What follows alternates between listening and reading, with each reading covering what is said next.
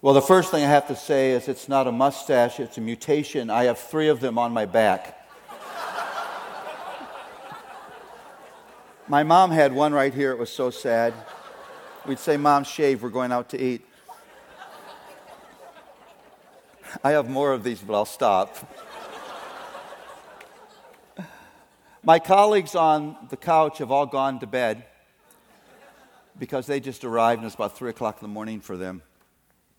Uh, I know that's like I was uh, speaking internationally and I was very, very tired. I, I was on my 12th message. I was being translated, and so I came out on the stage and I just laid down and said, I'm going to uh, speak from this position. My translator looked at me and said, There's no way that I'm laying down next to you.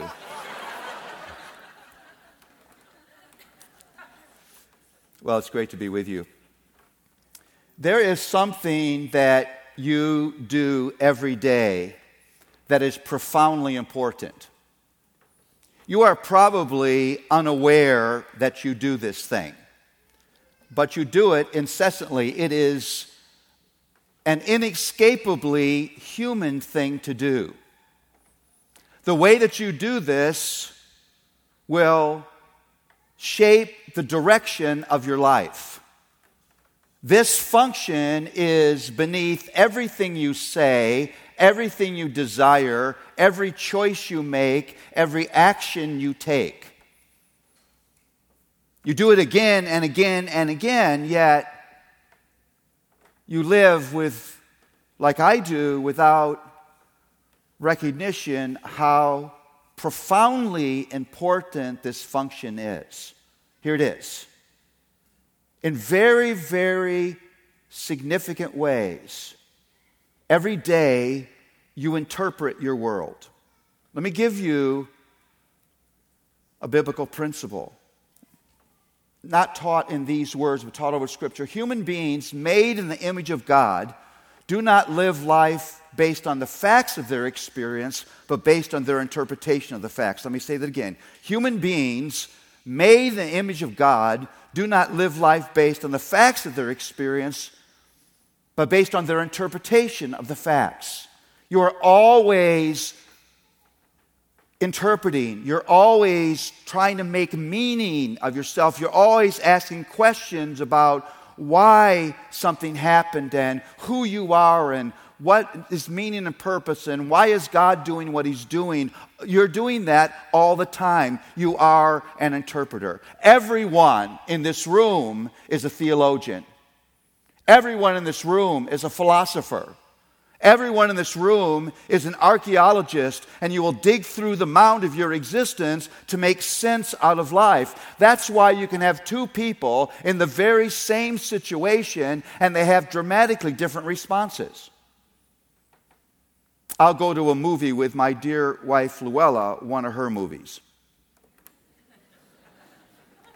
And in the middle of the film, she begins doing this. She hasn't caught a cold, she's having an emotional reaction to the film. About then, I'm thinking, these are the best Raisinets ever.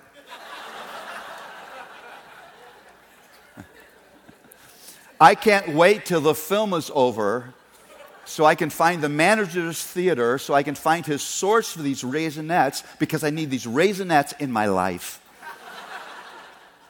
we get out from the film, and Luella says, Oh, Paul, wasn't that a great movie? And I say, The Raisinets. Did you taste the Raisinets? Two people in a dramatically, the same situation with dramatically different circumstances. My, my boys went off one day early in the summer to vacation Bible school. And when they got home, I asked the question, and dad would ask, What was, what'd you learn today? What'd you, what'd you experience? And the younger one said, Snakes. We learned all about snakes. His brother said, You're lying. Nobody said anything about snakes. There were no snakes. He said, Yes, there were. There were snakes. Daddy, there were snakes. So I called their Bible school teacher and I said, I'm confused. my sons were in the same room and they seemed to have dramatically different experiences. What was going on? What I discovered was they were talking about Egypt. And the Egyptians wore these headdresses with the serpent. For Ethan, who's artistic, he saw that snake. He didn't hear or see anything else. He was in snake universe. Justin, who is detailed, just saw all the history and didn't see a snake. Two boys, same situation. Very dramatic differences in the way they interpreted that moment. How do you make sense out of your life?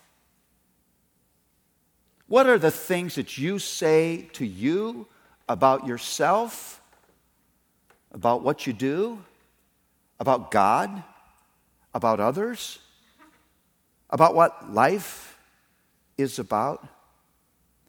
Now, now, why is that important? Because one of the things that God calls you to, listen very carefully, is to embed your story, the story of your life, in the larger story of redemption.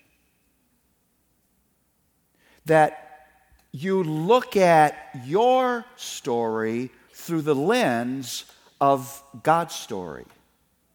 That it's a larger story of redemption that becomes an interpretive tool for you to make sense of what is happening in your life. So that where you live every day, you would live with a God story mentality. It's God's story that interprets your work. It's God's story that interprets your relationship to your physical body. It's God's story that interprets your sexuality. It's God's story that interprets your finances. It's God's story that interprets your relationships. It's God's story that interprets the way you spend your leisure time. It's God's story that interprets what you do with your thoughts. It's God's story that interprets how you parent. It's God's story, it's God's story, it's God's story, it's God's story that is the way that you make sense out of life. You see, good theology never just defines God for you. Good theology redefines who you are as a child of God. You get your identity from your belief system. And so it's, it's important for you to understand the grand themes of God's story. Because those grand themes are meant to define you, to motivate you, to direct you, to give you a sense of purpose, a sense of location, a sense of direction. I would ask you the question how much does God's story help you make sense out of your story. If I watch the video of your last several weeks, would I see somebody who is living where you live every day with a God story mentality? Well, I want to just talk about two themes of the grand redemptive story this evening. Two themes that are meant to orient you and direct you. Here's the first one God's story is the world's most beautiful love story. Now, you think when you hear that that you know what I'm talking about, but you probably don't. You see, the hope, you would think that you would hear me say that the hope of the universe is God's love. That your hope as a person is God's love.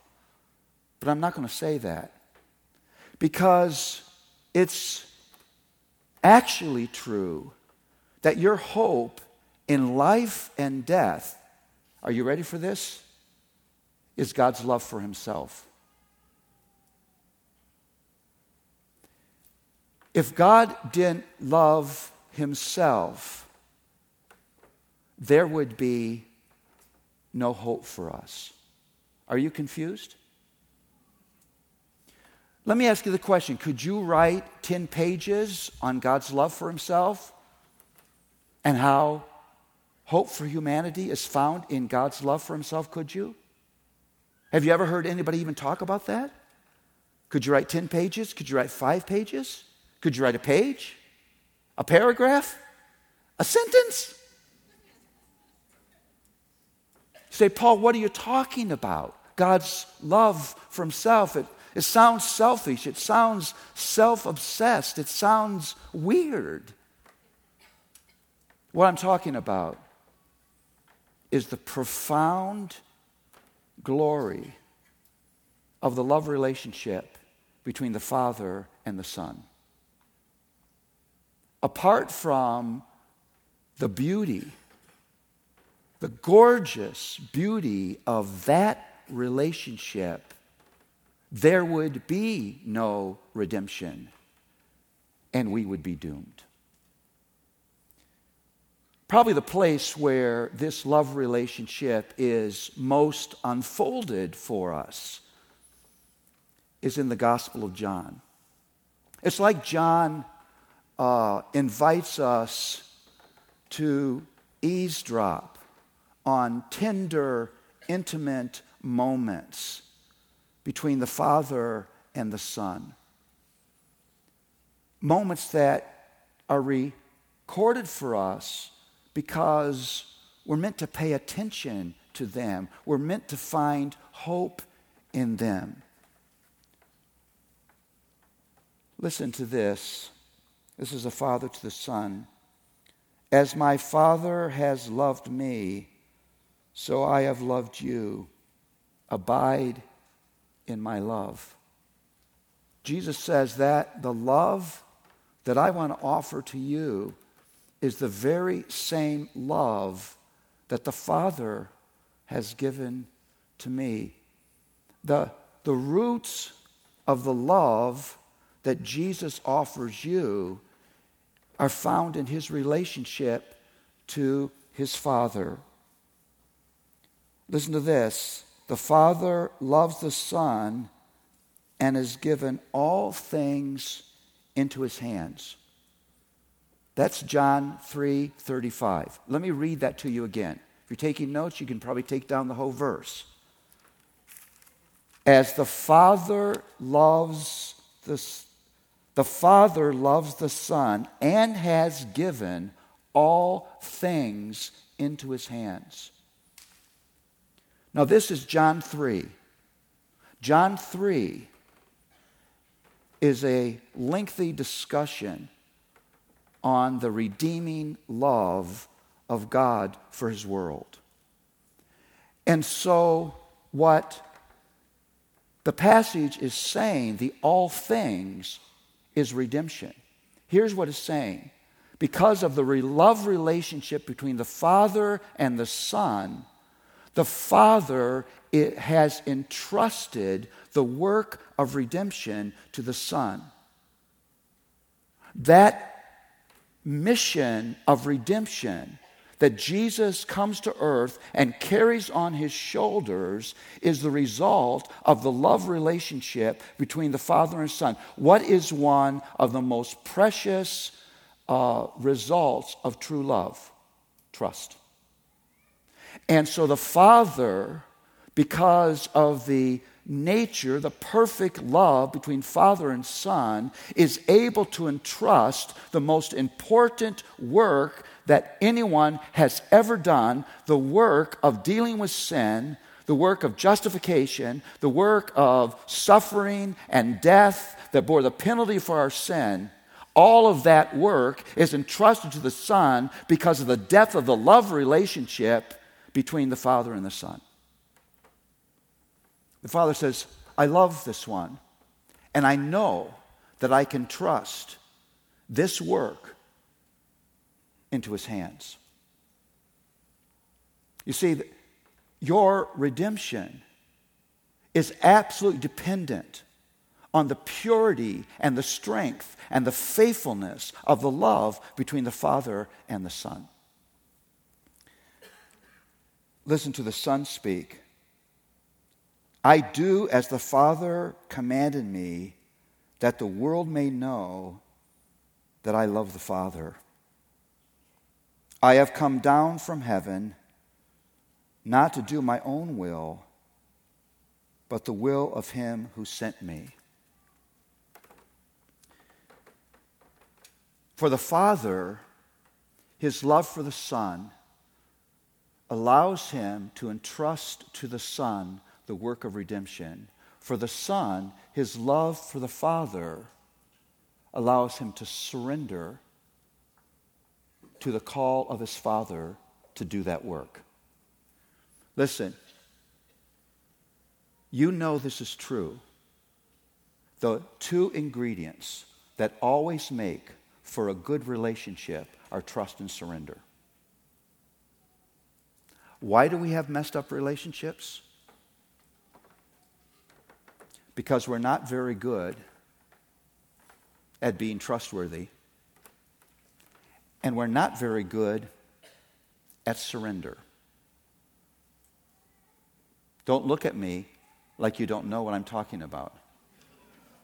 I mean, think about this. We don't, we don't like to surrender to difficulty of any kind, do we? We don't like to surrender to the larger will of God. I mean, if you have, if you run out to your car on a very busy day and you have a flat tire, do you say to yourself, Praise God for His sovereignty? In His goodness, He has chosen a different path for me this morning. I mean, listen, for many of us, a flat tire on a busy day will bring us 75% of the way to atheism.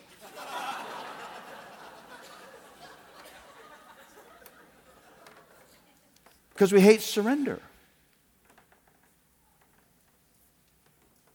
J- just allow yourself to think about Jesus, Lord of Lords, King of Kings, who surrenders to the call to come to earth, to subject himself to all of the ravages of a fallen world. Listen, don't let yourself think that the suffering of Jesus began at the cross. The suffering of Jesus began at his birth. All you need to know is that he was born in a barn and his first bed was a feeding trough. Never had a place to lay his head wasn't an attractive person, despised and rejected of men, sorrow and grief went everywhere he was. Jesus was willing to surrender himself to a job description no one in this room would accept. If you were offered that job, what would you say? No thanks. It was this utter unshakable love for his father that caused Jesus to say, I'm willing, I'm willing to leave the splendor of eternity. I'm willing to subject myself not just to human life, but to a dark and hard human life, the kind of human life no one would ever want. I'm willing to subject myself to gross injustice. I'm willing to subject myself to physical torture. I'm willing to subject myself to brokenness with you. I'm willing to surrender all of that. That's a gorgeous picture of love.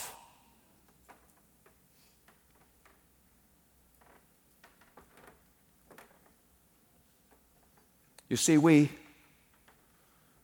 we think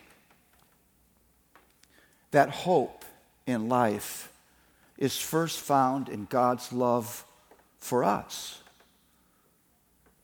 The truth, rather, is that hope in life is found in God's love for Himself. Because without that trust and without that surrender, there would have been no love lavished on us. It wouldn't have happened. It wouldn't have happened. The Bible, the biblical story, is a story of the most perfect love ever. And you should let yourself reflect on the majesty of that love. That, that love ought to pull out of you worship, thanks, gratitude, because you know how hard trust is. You know how hard surrender is. And if, if Jesus is willing to surrender, and the Father is willing to trust, are you ready for this? There is hope for us.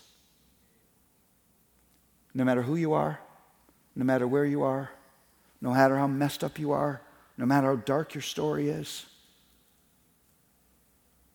that surrender and that trust is your hope in life and death. The biblical story is a love story. Not first God's love for you, but first God's love for himself. That, that incredibly beautiful combination of trust and surrender that accomplished your redemption. But the biblical story is also a story of another nature. I want to take you to a very familiar passage of Scripture. If you've got a Bible there, or an iPad, or an iPhone, or whatever weird, sad off brand you're carrying, If it's a Galaxy Note 7, leave.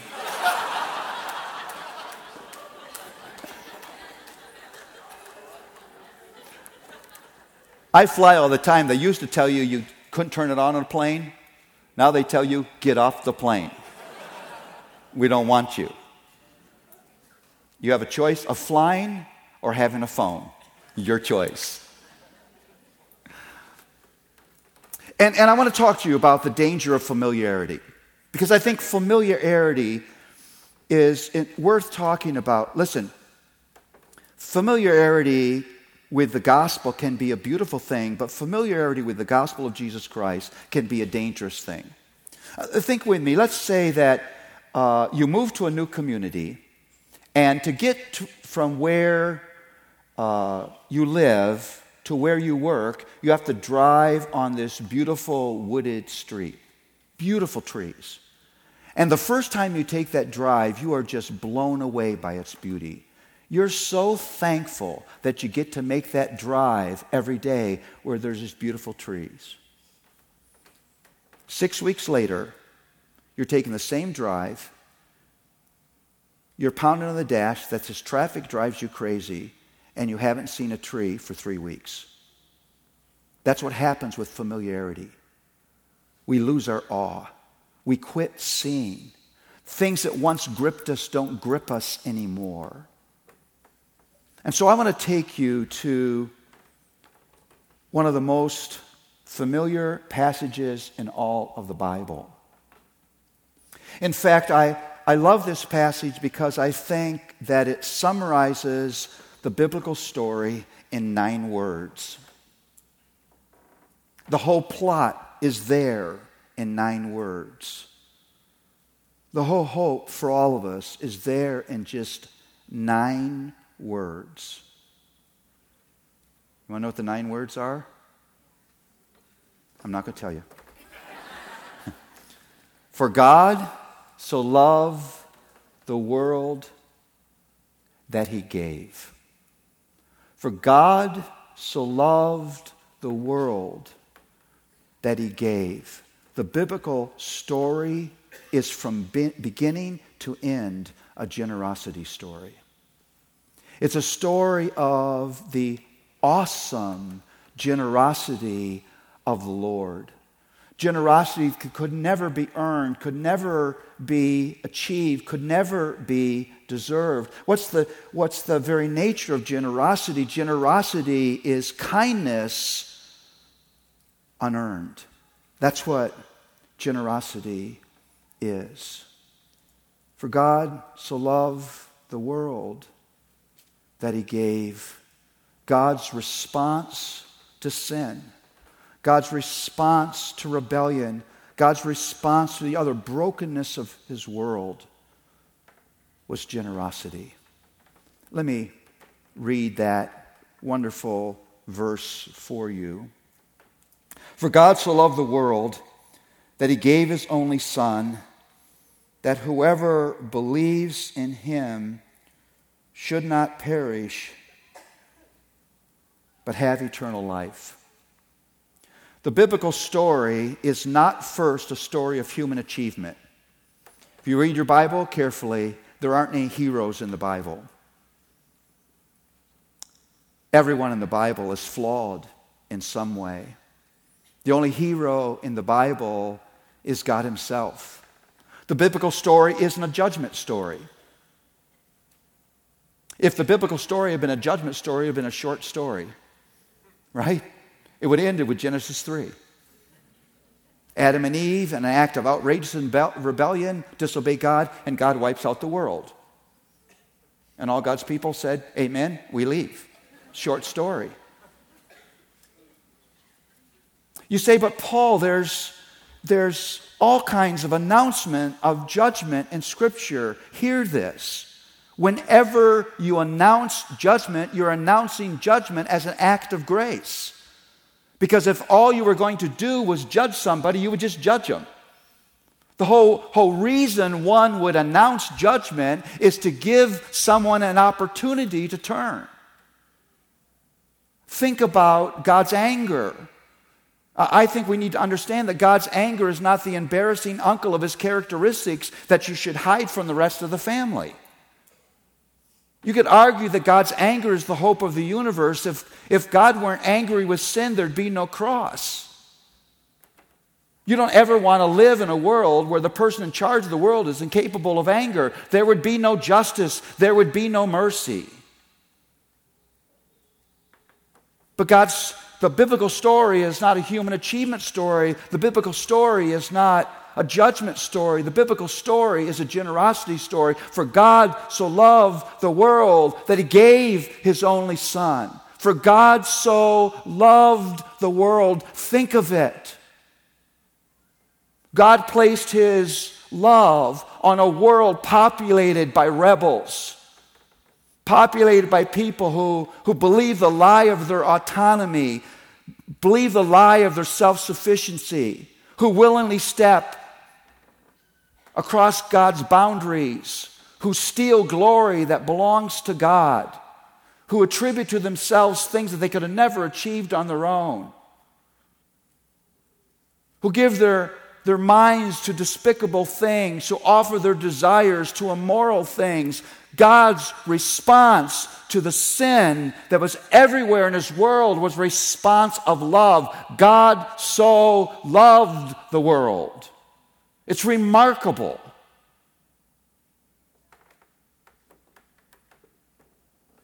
It's remarkable.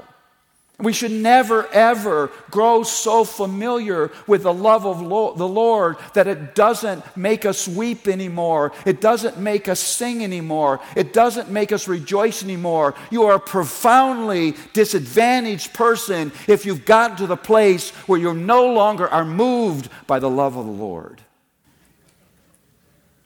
reflect on the cost of love. Reflect on the fact that it's hard for you and me to love people that haven't even done anything to us. You got to go to the grocery store to pick up one item medium salsa. Okay?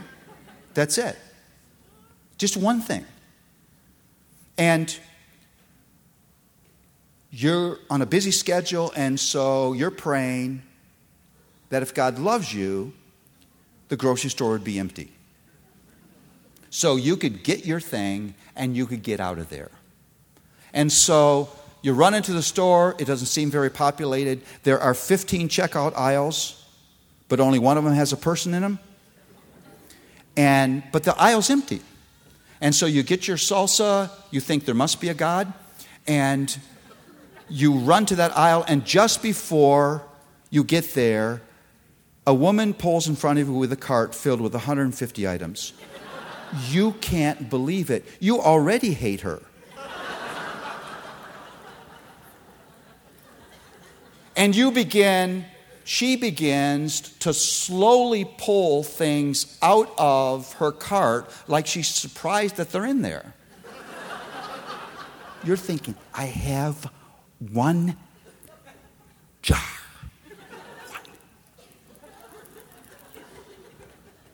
Finally, she gets everything out on the belt, and you're thinking, well, it won't be too long. And she pulls out a hundred coupons and starts connecting the coupons to the grocery items. At that point, you want to share something with her, but it wouldn't be Jesus. Finally, she's time to pay, and, and she seems surprised that she's going to pay, and she pulls out her purse, which is the size of a camping tent for a family of six. And she goes into her purse, and the whole top half of her body disappears.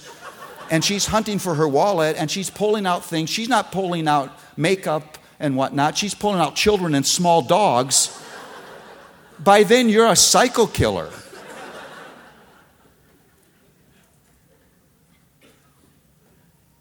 Reflect on the majesty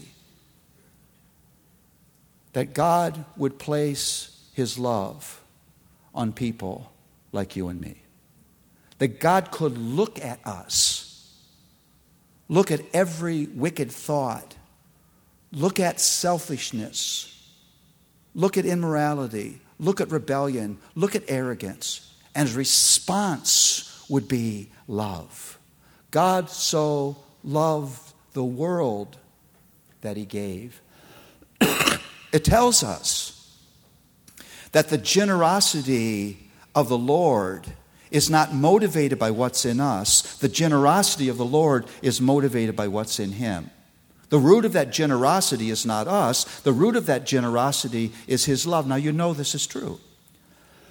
if I hire you to work for me for five hours at $10 an hour. And at the end of those five hours, I hand you a check for $50. You don't say to me, Paul Tripp, you are a dramatically generous person. Why? Because you earned it. But if at the end of those five hours, I hand you a check for $5,000. What would your response be? How could it be that you would love me this much? Can I make a connection for you? I'm about to hurt your feelings. To the degree that you minimize your sin, to that degree you will not be blown away by the love of Jesus. Now, I want to be real with you for a moment. Everyone in this room is a very skilled self swindler. Nobody swindles you more than you do. I say this all the time, and I'm really quite serious, but people laugh. I said it earlier that no one is more important in your life than you are because no one talks to you more than you do. Most of us have learned it's best not to move our lips. They'll think you're crazy. And when you're talking to yourself, don't change places. They'll put you away. But you're in a constant conversation with yourself. And you see, here's, here's how it works. If, if you do something wrong, uh, your conscience will bother you. That's the convicting ministry of the Holy Spirit. And when your conscience bothers you, you only have one, or, one of two choices to make. You will either confess that that is wrong and you'll place yourself once again under the justifying mercies of Christ, or you will erect some system of self justification that makes that wrong acceptable to your conscience. We are so good at doing that. A man's at the mall and he's lusting after a woman, a across the way, but he'll say to himself, That wasn't lust. I'm just a man who enjoys beauty. Thank God for his creation. Two people who are involved in, in just uh, gossip, horrible gossip, at the end of the conversation will say, We need to pray. And they'll tell themselves that was just a very extended, detailed prayer request. A parent screaming at their children in unbridled parental anger will say, That wasn't anger. I was just being like one of God's prophets. Thus says the Lord. A person on an ugly quest for power will say, I'm not after power. I'm just exercising God given leadership gifts to the degree that you minimize your sin, to that degree you will fail to celebrate the gorgeous, generous love of the Redeemer. Maybe you're not blown away, not because you don't know of God's love, but because of the things that you say to you that actually tell you you don't need it because you're doing quite well. You say, Paul, I'm not like that. Well, how do you respond when someone points out a wrong in you? Do you say, Thank you? I'm so thankful you point these things out in me. Could you do that more? Do you? Or do you feel your chest tighten, your ears redden, you activate your inner lawyer, I can say this because I have an inner law firm. and you rise to your defense. We are profoundly spiritually disadvantaged if we've lost our awe at the gorgeous love of the Redeemer. For God so loved the world that he gave his only Son Here's what this means the only gift that God could ever give that could solve the problem of sin is Himself.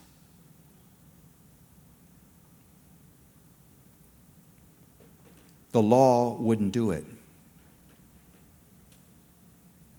The law does a great job at exposing sin. The law is a wonderful guide for life, but it has no ability whatsoever to rescue and restore your heart. None. Theology wouldn't do it. I love the theology of Scripture. I, th- I think it's the Bible that's taught me how to think. But if all you needed with was theologically theological information, Jesus would have never had to come. And you see, the, the reason that the only gift that be, could be given was the gift of Himself is because our problem is not environmental, our problem is not relational.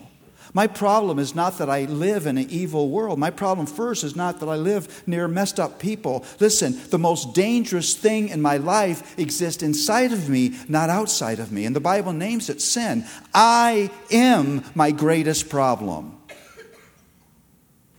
And so I'm unable to help myself. Because I can run from a location, I can run from a situation, I can run from a circumstance, but I can't run from me. I found every time I try to run from me, I show up with me at the end of the run. And so the, the only hope for me was a rescuer. When does a person need rescue? When they're in a situation that they can't get themselves out of, when they're in a situation that they can't solve. And so God gives the ultimate gift, the gift of His Son.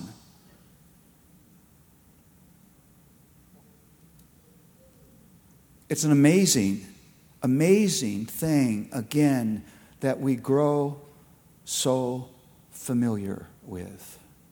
What generosity that God would give his son as the ultimate sacrifice for people who don't love him, who don't want to serve him, who don't acknowledge Him and who willingly step over all His boundaries. Now, I want to say something about that gift. That gift is a guarantee that God will give you also with Him everything that you need. Let me read for you from Romans chapter 8, verse 32. What shall we say then to these things? If God is for us, who can be against us? He who did not spare his own son, but gave him up for us all, how will he not also with him graciously give us all things?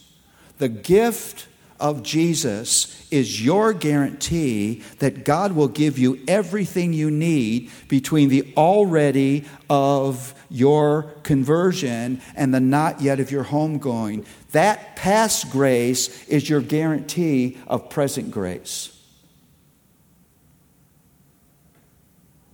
That you will have everything that you need. Not everything you want, not everything you desire, not every fantasy of self oriented comfort and ease that you are able to conjure up in your mind. No, God will give you everything that He, as a wise, loving Father, knows that you need. Jesus is your guarantee of every grace that you would need in this moment.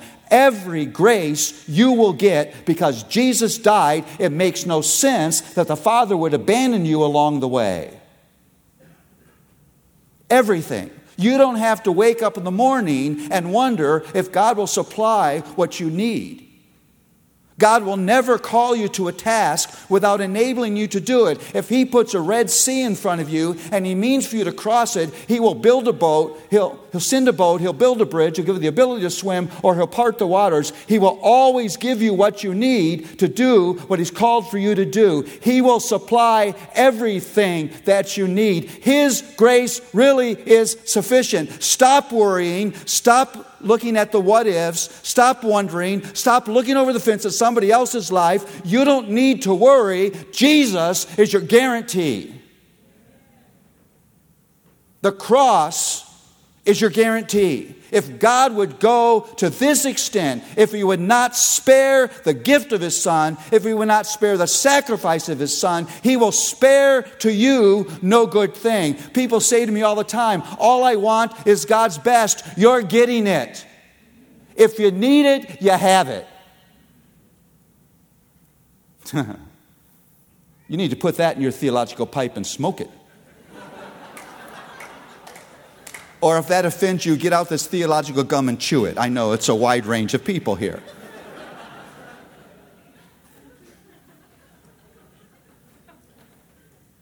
Listen. If you're feeling want, perhaps the issue is not the faithful generosity of, of your Father in heaven. Perhaps it's your distorted definition of need. Maybe the problem is not God's faithfulness, maybe the problem is your faithfulness. Perhaps your heart is wandering places it shouldn't wander. You know, desire very quickly morphs into demand, and de- demand very quickly morphs into need. And need sets up expectation, and expectation produces disappointment. That dynamic takes place in all of our lives. You hear what I said? It's hard to hold a desire with an open hand because we close our hand over it.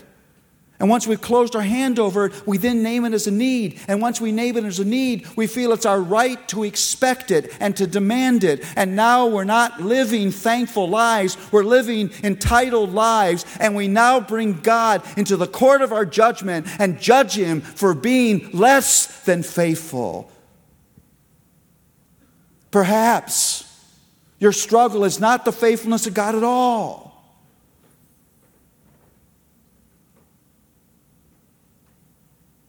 Is there any indication anywhere in Scripture that God gives any of his children his third and fourth best.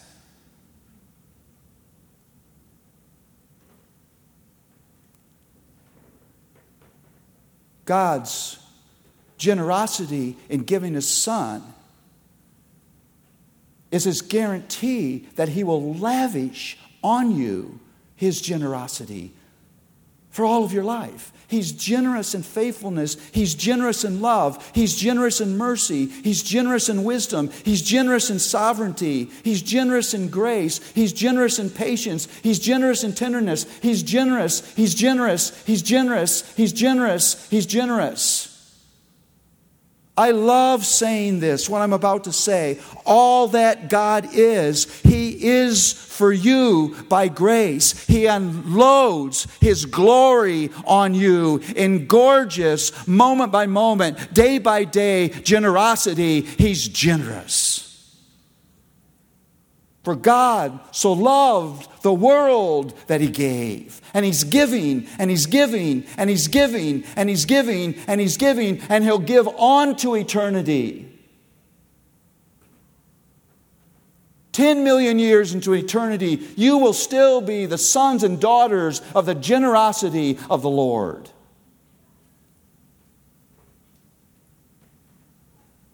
He's generous.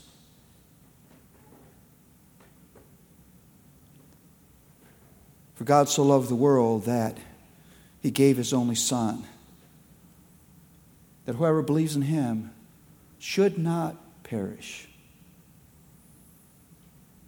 In generosity, he removed our doom and replaced our doom with eternal life. What an incredible story. And that eternal life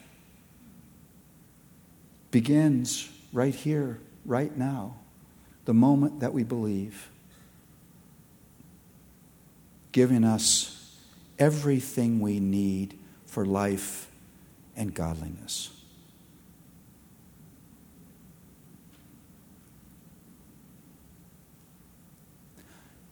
I would ask you this evening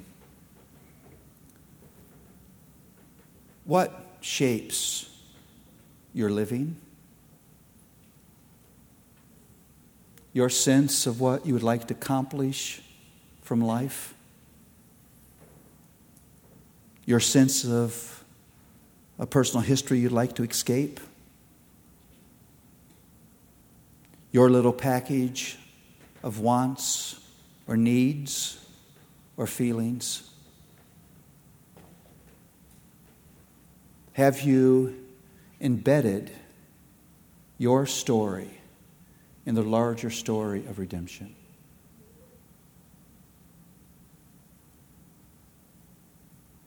Is love by God because of the love between God your identity?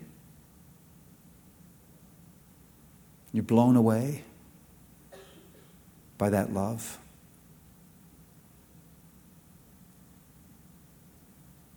Do you wake up in the morning with a to do list for the Lord? Because you got all these things that you have named as needs that you don't think He's delivered? Or you wake up in the morning filled with a sense that you are the recipient of mind boggling generosity. And you say to yourself, How could it be that I have been chosen to be the recipient of this generosity? I want to say one final thing that one of, one of the things that it means to embed your little story in the larger story of redemption is this recognition God makes his invisible love visible by sending people of love to give love to people who need love. God calls you not just to be a recipient of His love, but to be an instrument of that love. Where, where are you incarnating the gorgeous love of God in your life? Who are the people around you that need love?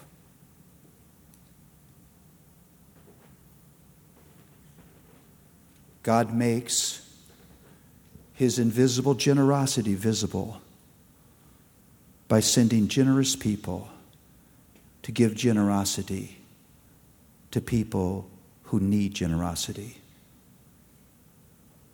Who are the people that you touch that need to see the generous hand of God? I'm going to take you to a scripture tomorrow, but I'll give you a little hint of this that names us as his ambassadors. You're the look on God's face. You're the tone of his voice. You're the touch of his hand. By divine, sovereign grace, your story has connected, been connected to the larger story of redemption. That means your story is bigger than your story. Where in your story are you incarnating that love and incarnating that generosity? If you're God's child, you're never ever just instrument or recipient. You're always also called to be recipient. Are you incarnating, incarnating that love in your marriage? Are you? As a mom and dad? As a student? As a worker? As a friend? Are you extending that generosity in your marriage, in your friendship, in your neighborhood, at your workplace? Nobody gives love better than a person who is blown away by the love he's been given. No one is more generous than a person who is blown away by the generosity that's been lavished down on him. May familiarity not dull our hearts. May God give us back our awe again. May we weep again. May we rejoice again. May that love blow our minds again. May that generosity grip our hearts again so we may live that story, that larger story where God has placed us. Let's pray.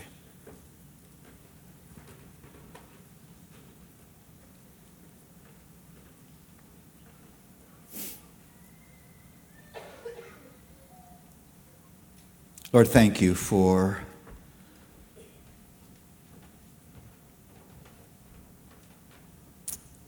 allowing us to eavesdrop on the love between the Father and the Son, to see again that trust, to think again about that surrender and the hope in life and death that's found there for us. Thank you for those nine words that have been retained for us that capture the drama of your generosity. May our hearts be enlivened again. May we weep again. May we rejoice again so that we would be those who make your invisible love and your invisible generosity visible in the place where you have put us. We pray this in the sweet and strong name of Jesus, who was willing. Amen.